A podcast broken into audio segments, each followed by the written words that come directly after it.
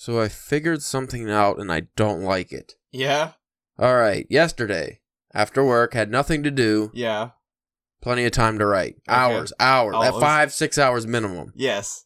Got home from work. I, uh, you know, showered and ate and all that stuff. And I was, again, just tired like I normally am for work and I, from work, and I just kept putting it off. I was like, oh, I'll write in a little bit. Maybe I'll get some reading done. Maybe I'll uh, just relax for a minute. Never got to writing, but I made a decision. Yeah. It was like 7:30 and I said, "By God, I'm done with this life. Yeah. I am no longer being procrastinator Caleb, Okay. but I will keep being that if I just keep trying to make myself right after work. So I'm going to bed early. Okay. Mindy wasn't even home from work yet and I was in bed. Went to bed 7 Well, I was reading. Yeah. I'll get on that in a minute. But I was reading until because seventh. I fucking normally go to bed like midnight. So, Hmm. but I was like, I'm gonna wake up early. I'm gonna wake up at five o'clock in the morning and write then. Okay. I'm be that guy now. Maybe that'll work out better for me. So you have you tried that yet, or is that just the- This is this is the plan for this morning. So last night, like I said, went to bed seven thirty ish, eight o'clock. Read till about 10. 10, yeah, I would say about ten, maybe nine thirty. I'm not sure. I didn't look at the clock, but I know it was around 9:30, 10 o'clock. Finally went to sleep. Woke up at five to turn my alarm off. Went back to sleep. Woke up at six, but I made myself get up. Well, it was a little before six, but I made myself get up and I showered and you know I, I got ready for work and uh, ate breakfast and everything. My plan was originally to wake up at five and not do any of that till later, like just go to Well, straight time- to I was writing. gonna say, what time do you? I normally leave? well I leave about fifteen minutes to eight. and you got to be at work around like eight. Yeah, I gotta be at work at eight, so it only takes me like fifteen minutes to get there. And I don't really care about being early or even on time anymore. Yeah. So, but I uh, decided, you know, I was gonna wake up at five, but I didn't do that. But, um, but you know, baby steps. But I did get made myself get up six, eight, and everything. So it was about six thirty when I had just nothing but free time. And I always do my language learning stuff before I go to work. Like at least try to get some of them knocked out. I've been doing that lately. So I did all that, and I still had uh, almost an hour before I had to leave. And I got some writing done, Spencer. Okay. It was only like four or five hundred words before work, but that actually carried over. So while I was working in between, you know, my delivery stops, I was fucking knocking out some more words. Okay. Instead of like, you know, I'm just gonna fucking check Facebook for a minute. I'm just gonna see how many reels I can watch before my next stop. No, I just I got right. So I probably did about 800 words today. And then before you came over, I was down here on the laptop Yeah. knocking out another scene. And then, as you you yeah. witnessed, as, as Mindy I uh, walked into. Mindy called me upstairs because it was time to inst- it wasn't time. I was going to do it this weekend, but she decided she wanted to install new faucet in the sink, you, can, you know, kitchen sink, and you know how that goes. As you've been sitting down here for 2 hours Yeah. waiting for me to Normally our podcast is over 20 minutes before this Yeah. even has even started. Uh so that was a pain in the ass. But going back to the reading because I want to ramble a little more. I uh as you also saw I picked up the complete Omnibus Conan collection with the original uh, Weird Tale style, like you know how they were originally printed, and by order date, because the one we had was just like a first volume. Uh, I picked uh, that up.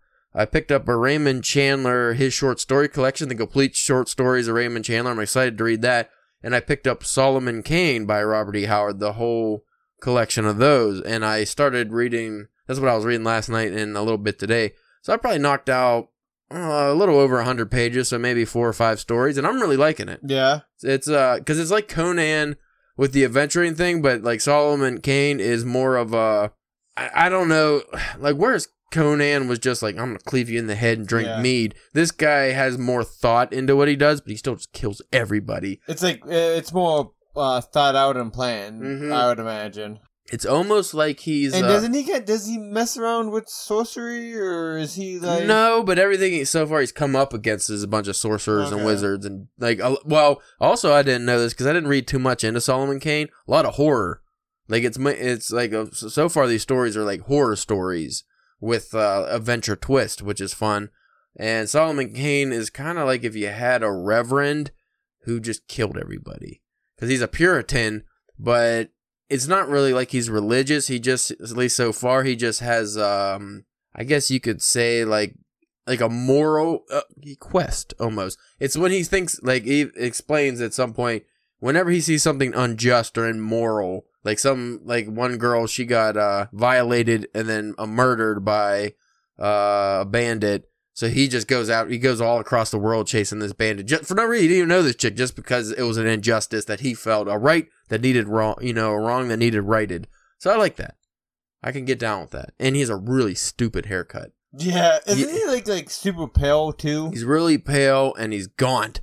He's strong, lean, and gaunt. And I like a hero that looks like a villain. like he looks Yeah. like he's he'll, heroes aren't supposed to be gaunt. I think that's why I didn't catch on uh, so much. Now, is there any like like racial overtones in in these stories, like in the in the Conan stuff? Well, yeah, because the last story was about um, and I'm not gonna say the words, but it was an island of Africans. Ooh.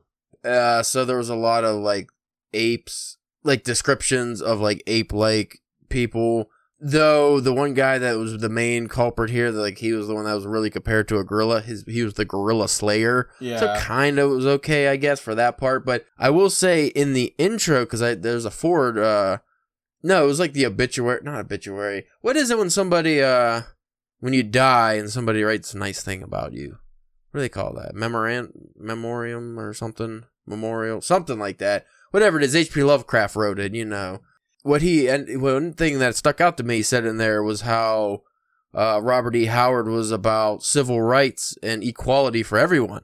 huh. Which I I didn't think just because like H.P. Lovecraft was super racist. I would, and you know we read the Conan stories and they had. But remember when when we did those episodes, we discussed like, well, how much of the editor Yeah. added to? Because that's another thing uh, Lovecraft kind of talked about was uh, how the editors changed his Robert E. Howard's work. So what if they added some of the racial overtones? Because so far these stories, which weren't as popular and they came out before, I think, than before the Conan stories, like even what we, we might still consider racist now, like you could see how a writer back then would just think it was just like p- nicely describing like Yeah. black people or Africans or something like that. Uh, and he did give like you know th- them like powers and stuff too. It wasn't just like they were like subservient idiots like how you'd see a lot of uh, old timey writers write about stuff like that. So it was interesting so far. I'm I'm looking forward to checking uh checking out the rest of the stories. I only got three or four hundred more pages to go. What about you, good sir? Any writing? No.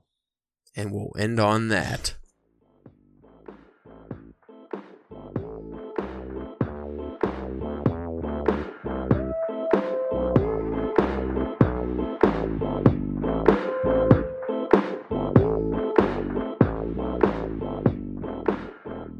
Hola, senors and senoritas. Si. Um, Senor. also, I don't know why I said and. And is an and in Spanish. It's E. Uh, y. It's letter Y, but it's pronounced E. Um, this is the Drunken Pen Writing Podcast. Not the, uh, how do you say drunken in Spanish? I want to be the drunken, I was just gonna say you should try one time doing the whole open in uh Yeah. in Spanish. be the drunken boligrafo.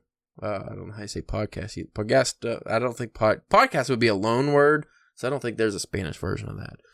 Who am I? I'm Caleb James, the host, the uh, one you come to listen to, and the guy that you want to see but you never get to. Actually, you can't if you go on our Instagram. He just has a fresh picture up on uh, the Drunken Pen Writing. What is it? At Drunken Pen Writing. At drunken On at Instagram. Drunken Penwriting. Spencer, the Nigerian Nuisance Church. I was gonna give you Nigerian Nightmare, but that's a UFC fighter. So- Yeah. So you don't need to be the you're Yeah. the nuisance, which makes more sense. Yeah, I mean, honestly. yeah. I'm just a mild nuisance. mild nuisance. Uh, today's episode: three reasons why your work isn't getting out of the slush pile. I don't think we've covered this one, so we're gonna do it now because uh, this is something that all writers who submit work struggle with, I believe, because I know I have. It is a real pain in the ass. For many writers, submitting work such as short stories to various publications is a process of growth. Rarely does a writer's work get plucked out of the slush pile while they're first starting out. It'd be nice if you could get like score right off the yeah. bat. More often than not, new writers are faced with what seems like a never-ending barrage of rejection letters and emails. These reje- if you if you're lucky. if you're lucky. These rejections sting at first and might even make you want to give up, but it does get easier over time. Um, I wrote this article in uh, 2018, by the way, so I, I don't feel that way anymore. I feel like it doesn't get easier Yeah. until you get recognized. If you're famous, it's easier. If you have already a bunch of publications to your name, and that's in your cover letter. I think that's what a lot of these magazines go for because they want the views. Who's going to bring the views? Unknown writer who writes excellently, or James Patterson who might write or not even write his own work, and he has a shit story, but he wants to submit it to fucking the New York or something. Who do you think they're going to go for? James Patterson because he sells books. Patterson. Patter fucking sin. This stage of writing helps you build character as well as your author's voice, though it's still a very daunting process, and at some point it might seem like you'll never get published. Well, I'll be honest with you, there's a chance you might never get published. Your work can get rejected for numerous reasons, but I'm going to give you the top three. Hopefully, after reading this, you'll you find folks can make some tweaks to your work and finally break through to the other side. Let's go, and I got a picture that just says go. Woo! Number three, you don't follow the publisher's fucking guidelines. Fucking's not in the title. I added that. Yeah. Because this is why I reject 90% of the DPW submissions. You don't follow the guidelines at all. And it's not like we have like difficult guidelines, right? Our Like, guidelines are fairly basic, they're very easy to follow. And uh, I'm lenient too. So if me or you or Ash or somebody, you know, reading somebody's submission and we look and like maybe they missed one of them. Like uh, maybe they didn't put whatever, pro- like we have Halloween submissions in the email title, so, you know, the subject of the email. Maybe they forgot to do that and they just put submission. I can let that slide, but I've had submissions where it's literally, here's a story and that's it. They just one sentence didn't tell me about you know no biography, no word count. Uh, oh, oh! I just want to be like, why the fuck did you bother? You wrote a ten thousand word story, which usually is another failure because our limit's never ten thousand Yeah, words. It's usually like five thousand at max. That's a lot. But I've had people submit 10, 15, 20, the whole fucking novella, and then they're just they don't they just ignore the guidelines. They don't read them. They just read, oh, the submit Halloween submissions, and then they just submit. Uh, like, why would you want to submit something like that to a website that you're not getting anything from? Well, Like, the, you know what I mean? It's not like we're paying, Yeah. like, you know, for for work or, or anything like that. desperation i would imagine if you're submitting something that time consuming to write to such a you know publication and also if you are going to submit to a publisher and this might be on the list obviously know the guidelines but maybe read the fucking website or magazine you're submitting to. Yeah, like get familiar with the publication. I don't understand why people don't do that. I'm Yeah, sure like- that's on here so let's just stick with this one first. This should be common sense. Follow the damn guidelines of the publication you're submitting to if you want someone to actually read your work. And i don't mean kind of follow the guidelines or add some extra things to to your cover letter to show what a quirky and unique person you are. If the guidelines say give a brief bio keep that fucker brief. Yeah they're not going to read your whole life story I know I don't. I get irritated. Like, I've had. Uh, I remember one guy specifically. He went on and on about all his educational achievements and job achievement that had nothing to do with writing, and I did not care at all. If the guidelines say to keep your story above and or under a certain word count, do exactly that. The first thing most publications do when sorting through submissions is weed out those idiots who don't follow the submission guidelines. What's the point of going to the trouble of submitting work and maybe even paying a submission fee just to blow it by not doing the simple things the publisher asked of you? I'm telling you straight up, put your ego aside and follow the submission guidelines 100%. And before submitting, make sure you double, triple, and quadruple check that you did everything correctly. Don't get rejected before your work even gets read. That is like the biggest thing. I just don't. I, it it just still blows my mind. Like especially you- people that yeah. pay like twenty dollars for a submission fee somewhere and they didn't follow the guidelines. Ridiculous. Yeah, because you could have the best story out of the bunch, but it's not even going to get read if you don't do the the the correct correct steps to get it read. Yeah. You have to have, I mean, a lot of cover letters, they don't even want a real synopsis of the story. They just want a very brief description. Now, if it's, now it's different if you're like trying to get an agent or something for a book, because then often they want the beginning, middle, and end of your story. Like they want to know how the whole story wraps Yeah. up.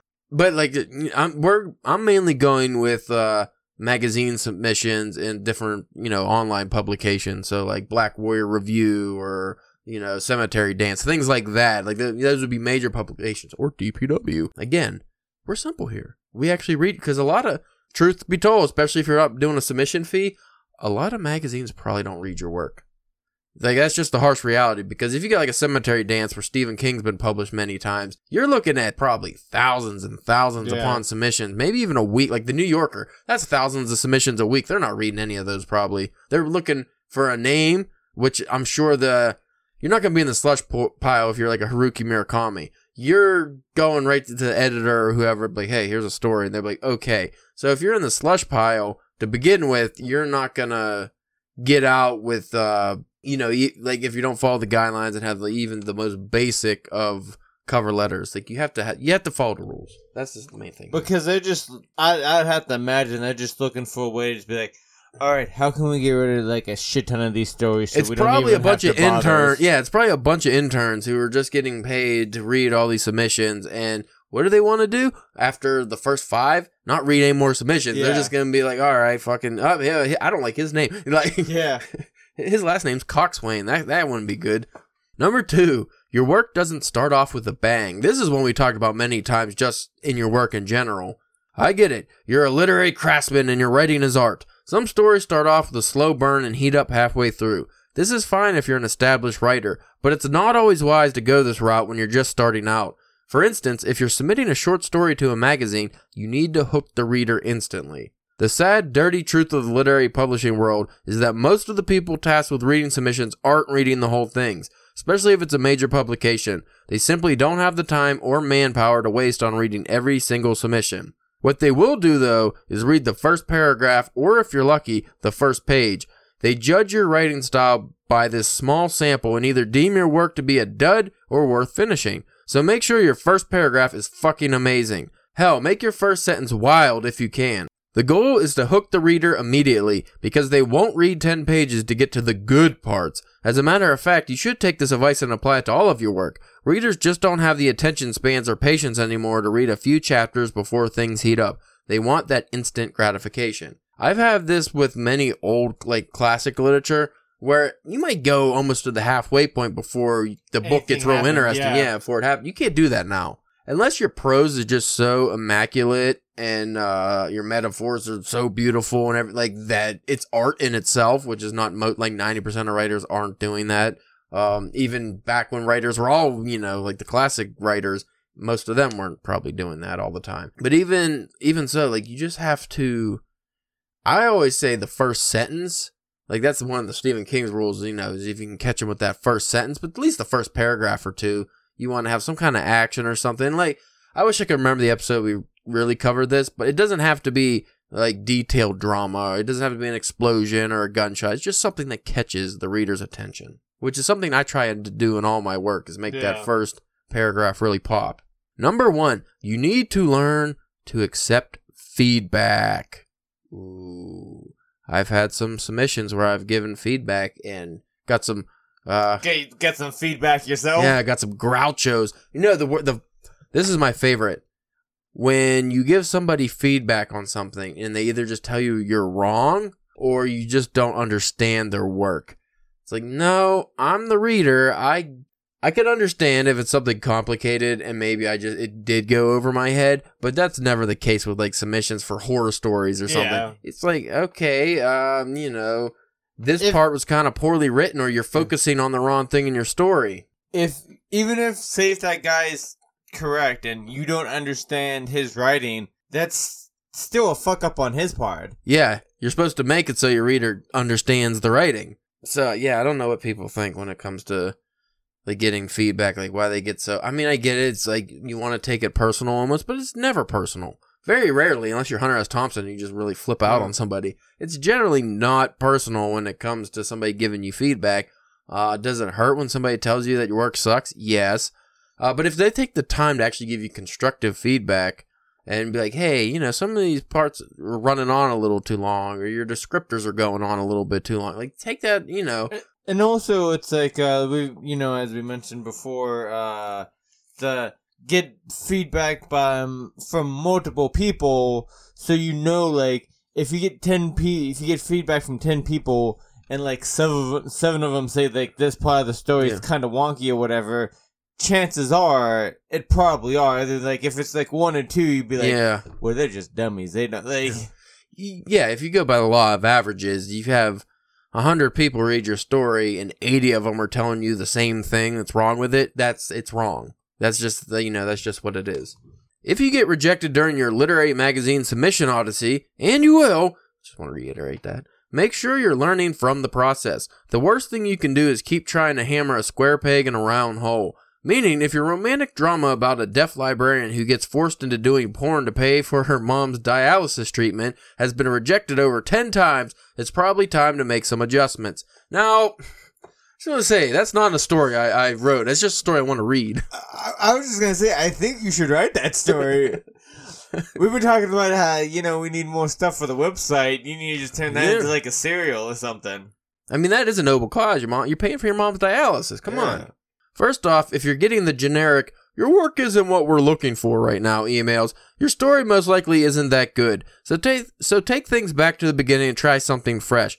Um, looking on this article now, it doesn't even necessarily mean that your story wasn't that good. They probably just didn't look at it. Uh, they that's usually a generic one where they didn't look at it, or like when I cover people, uh, if I say something like that in a return email, it's um either the writing was poor, but usually I give corrections if I feel the person was at least if they do it through the guidelines properly and they were cordial, I'll try to help them out. I have more time than most edit like you know mainstream publishers, like their editors don't have the time to do that.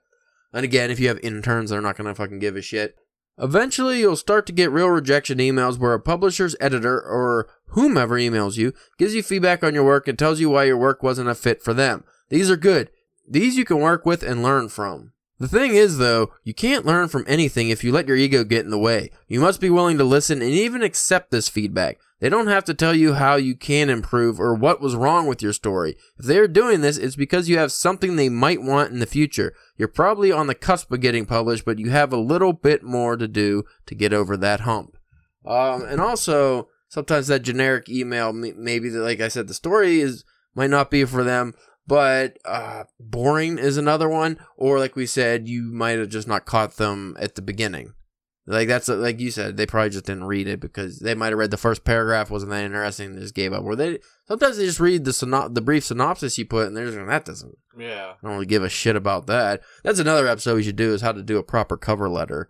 I don't know how many views we'll get on, but it's actually a very important one because as I get older and, you know, more established in this field, I realize that a cover letter can make and break a submission, especially to a major uh, publish publication, because if you if you have a poorly written cover letter, what's the odds of your story being well written? Yeah. Yeah. Cover letters are one of those things you don't get as much uh like the details of what makes a good cover letter. They're they're various, you know, according to whatever articles you're reading or things like that. Like they vary. You'll find some common points that you probably want to hit.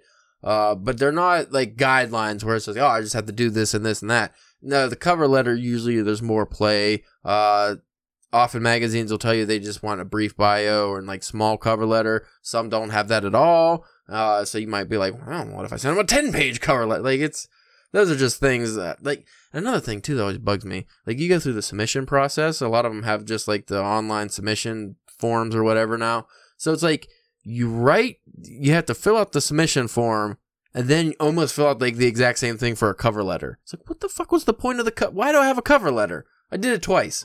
It's irritating. It's like jobs that make you do multiple applications. Like, why? You need an application and a resume. Everything I Yeah. said in the resume is on the application. Why do I have to do this?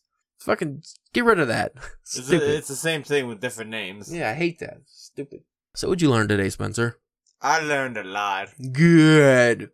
You haven't gone through the submission process. Why not? Uh, I don't. We've well, I been talking about you needing to submit to places. You have plenty of stories. You just never get around to doing it. Yeah, I just well, I guess it's just like I, I'm not really hip on the scene of of places that are accepting, Mm. uh, you know, submissions and What um, usually kills me is the time period. I always find out about these submissions too late, and then I have to like rush because it's usually a specific theme or something. It's not like a story I already have written that I could just submit. That's one main thing that gets me. The other one is if I do already have a story, like I wrote a story that I specifically want to submit to places, I can't find a proper magazine that's a fit for it.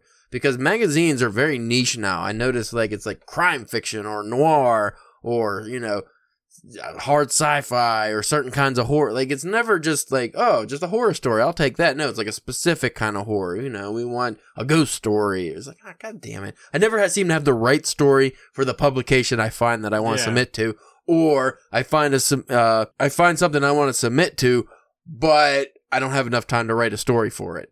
And that's like that's what happened with that uh, one I'm working on now. I wanted to uh, submit it to that one magazine, and I just didn't have enough. I had nine days, and I just couldn't do it. Um, but maybe now I'm waking up earlier. Maybe. Maybe I'll finally hit my stride. Two days later, hey Gibbs, you wake up early and do some writing? Well, no, the weekend came and Yeah, well, not waking up early on the weekend. Like, ew. fuck out of here. Like, Well, you still had all day to write, didn't you? Well, Saturday I did, but I just, you know, I had to. This horror movies ain't gonna watch themselves, Spencer. right?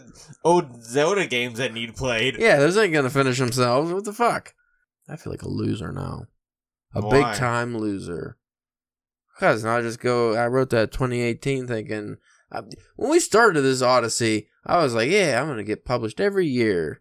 And I just, again, I have, like, I haven't submitted to enough places. Usually I submit to maybe four or five magazines a year. Last year I didn't even hit that. I think the year before I might have hit four or five.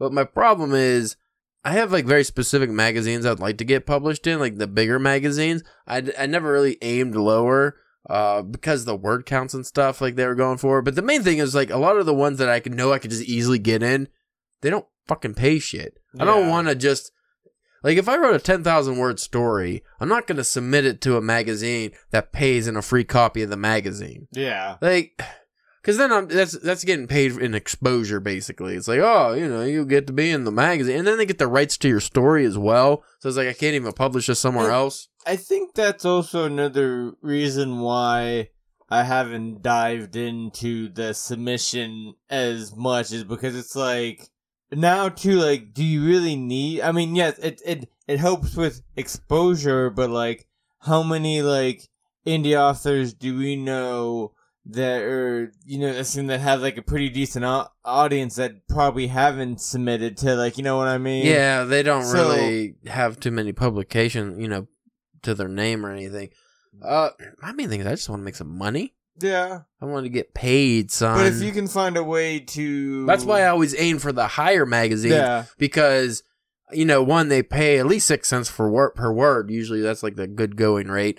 But also, if you get published in the like you know like a Cemetery Dance, for instance, or Black Warrior Review. Well, that's like a major publication, so you know you can put that on the old resume. You can Yeah. be like, "Yeah, I got published in this," and people are like, "Oh shit, I know what that is." Like that's that's worthwhile to me. Whereas if it's a smaller press, I don't need the exposure. Like I could just go through DPW like we have been, or you know, someone that's on our tier. There's plenty of different magazines and stuff on our tier that I could submit to. And again, though, like we don't pay. Like we just we try to do up your story, and then like the way we do it is unique because we you can publish anywhere. If you have a story published through us, we let you keep all the rights to that. So if you you yeah email me like, hey, I submitted this to another magazine. They want to buy it, but I can't have it published be like, hey, I'll take it down. No Yeah. problem. I don't care. That's what off my back. I make sure I do that for all writers. I say, hey, story's yours. We're just we're just showcasing it for you. That's all we're doing. Because I hate that like other magazines and publications that are on our tier, they like that'd be one thing if they pay, even if it's dog shit, like ten bucks or something. You're still that's an exchange. But when they get it for free, they don't pay you for it, and it's essentially just exposure. Like they're just gonna have you on their website or in their magazine. Usually, it's not a print magazine if you're they're not paying for it. But then also they get the rights to it, so you can't submit that story anywhere else. You don't own the work. Uh, I think that's kind of the thing. No, that's tacky. Like, what are you doing? That just seems like the public the publication is kind of lazy in that they don't want to have to go back and remove the It's- work for somebody. it's bad for the industry Yeah, it's not author friendly. I mean, I get why people do it because it makes the press seem like they're more important than they are. Like if DPW is like, "Hey, you published through us, we own this work," or for at least a year. Usually that's what it is, like a year, or we get the first right, you know, the first world rights for like a year or something. But if I was just like, "Hey, we get your rights for a year, you can't submit this anywhere else, can't publish this anywhere else, can't even put it on your own," but that's another one. Is um, can't put it on your own personal blog. Like that's if you get published somewhere, usually you can't have that story anywhere online or anywhere that it could be found. So I don't want to do that. Like if somebody wants to put it on their uh, Wattpad or something, go for it. I don't care. Have it as many places as you c- can. If, you know, Yeah. many readers as you can. We're reader friendly. That's the whole point of this.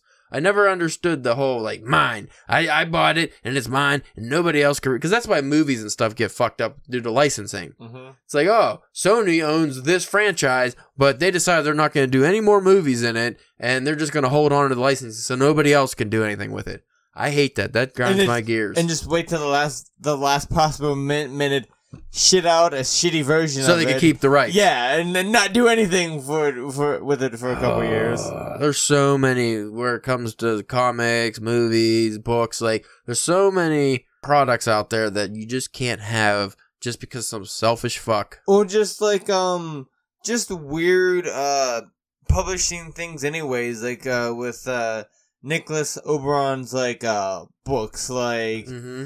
Uh there for a while like we couldn't get any print print editions at all and like now like they don't have like the third book in kindle or at least i don't think or we couldn't He get had the first two books as a U.S. contract, but the third one was just U.K. for some reason.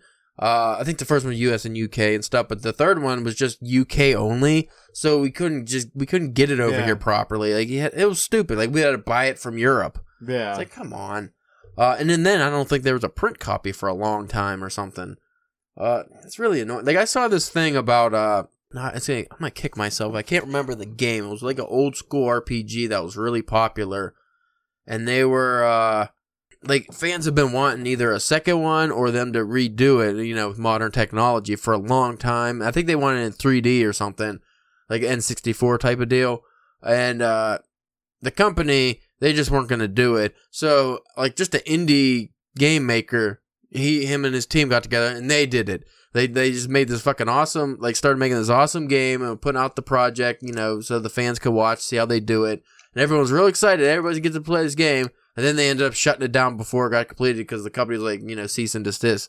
This is our product. It's our license. You can't do anything with it. We're not gonna do anything with it, but you can't do anything with it. Nobody gets to enjoy this. yeah It's like you guys are fucking dickheads. I hate that. well for um for years marvel didn't put out a fantastic four book because fox uh, had the movie rights and they were doing like a bad job and they're not so they they didn't because with, 'cause with you know marvel being owned by disney they didn't want to give fox any kind of like free promotion by having fantastic four comics so like and to punish them they just get rid of the comics like it's just like that what the fuck that makes no sense Why do you have to do this? It's it's so stupid. It just hurts everybody. See, this is where I get my my integrity from. Spencer is like, and you hear some artists like Banksy. I think he fucking still gets money from his work somehow, even though nobody knows who who he is. But like some artists will paint things and they won't sell it purposely. They'll just give it away or something. They just want people to have the art. Usually it's rich people that could do that. Most Yeah. poor people, you know, you're struggling. But I always thought like if I was ever a rich guy or even like a Stephen King level author, maybe not famous wise, but money wise, where at least once I made it, I would I would be fine putting out books for free. yeah Like like if I wrote a book, and just have it. Like if I was already million, like I didn't need any more money. Wh- why would it hurt just to give a book, you know, for people for free? Like or at least the the Well- ebook version for free. like uh, really like like whatever the lowest price it is Yeah. to cover the cost of making the books or whatever. Yeah, you know? I mean, yeah, that a dollar or two or something. I, I because should books really be like thirty bucks? No, probably not. Uh, unless they're like really cool editions or something, and uh, you know, like the leather bound, Yeah, like that's understandable. But if they're just uh, like how many Penguin paperbacks we see for twenty dollars for like a eighty year old book? It's like, come on, and it's not even big. and it's shit quality, and the paper's almost see through. Like, really, hundred pages for this? Like Joseph Conrad, fucking Heart of Darkness will cost you twenty bucks? Like, no, See, that, that. that's at least that's one good thing about the um the H.G. Ware stories that I've been picking up. They've all been under. They've all been like eight or nine bucks at the most. Right. because they're all shorter, like a hundred. I think maybe Woods, Ward of the Woods has been the longest one so far. I think that one might be close to like two hundred pages. Like, That's not too bad. Well, we should wrap this up because I'm just gonna start ranting about things now. If you like this episode, give us some star ratings, huh? Or a review. I don't know what I know we're like Apple Podcasts. You can review us. And I think on different. uh I think most podcast apps have their own rating. They, they gotta have something. Yeah, if, or just get the word out. Just tell your friends. You know that always helps. I always forget to like. I don't. I don't like to be that dude. Just be like, hey, you know, tell like and share, smash that like button. But you know, it, it does help. It gets more listeners, and uh, Well, I some mean- people might find it helpful. Well, I mean, that's even like on social media. Whenever like on the new episodes come out, and like they, you know, social media page, I share those, but I don't. Um, but like I don't ever say I'm not like, hey, the new podcast that I'm in or anything. It's just like no, it's just a new episode of you Yeah. know of a podcast that you could you know most people probably think it's just like a podcast that I listen to that I like. You know, Right, yeah. That's a good move, actually. Speaking of social media, if you want to follow us on the old socials, you can check us out on Twitter at Drunk Pen Writing, Instagram and Facebook at Drunken Pen Writing, and uh, the website, drunkenpenwriting.com, and Snapchat at BonerPill96. See, 69 was taken. I, Yeah. You, you didn't think Boner Pill 69 would be taken, but it was, so I had to go 96. is that just like it? Is that just standing up? Ass to ass, ass to back of head. Ooh, I'm, that's I'm not sure. I'm not. I can't picture the nine, six. Sounds like ass to back of head. It's weird. I don't know how that. I don't know if anybody likes doing that. Anyway, I'm sure there's someone. someone probably does. Thank you all for listening. We appreciate your downloads. Oh yeah.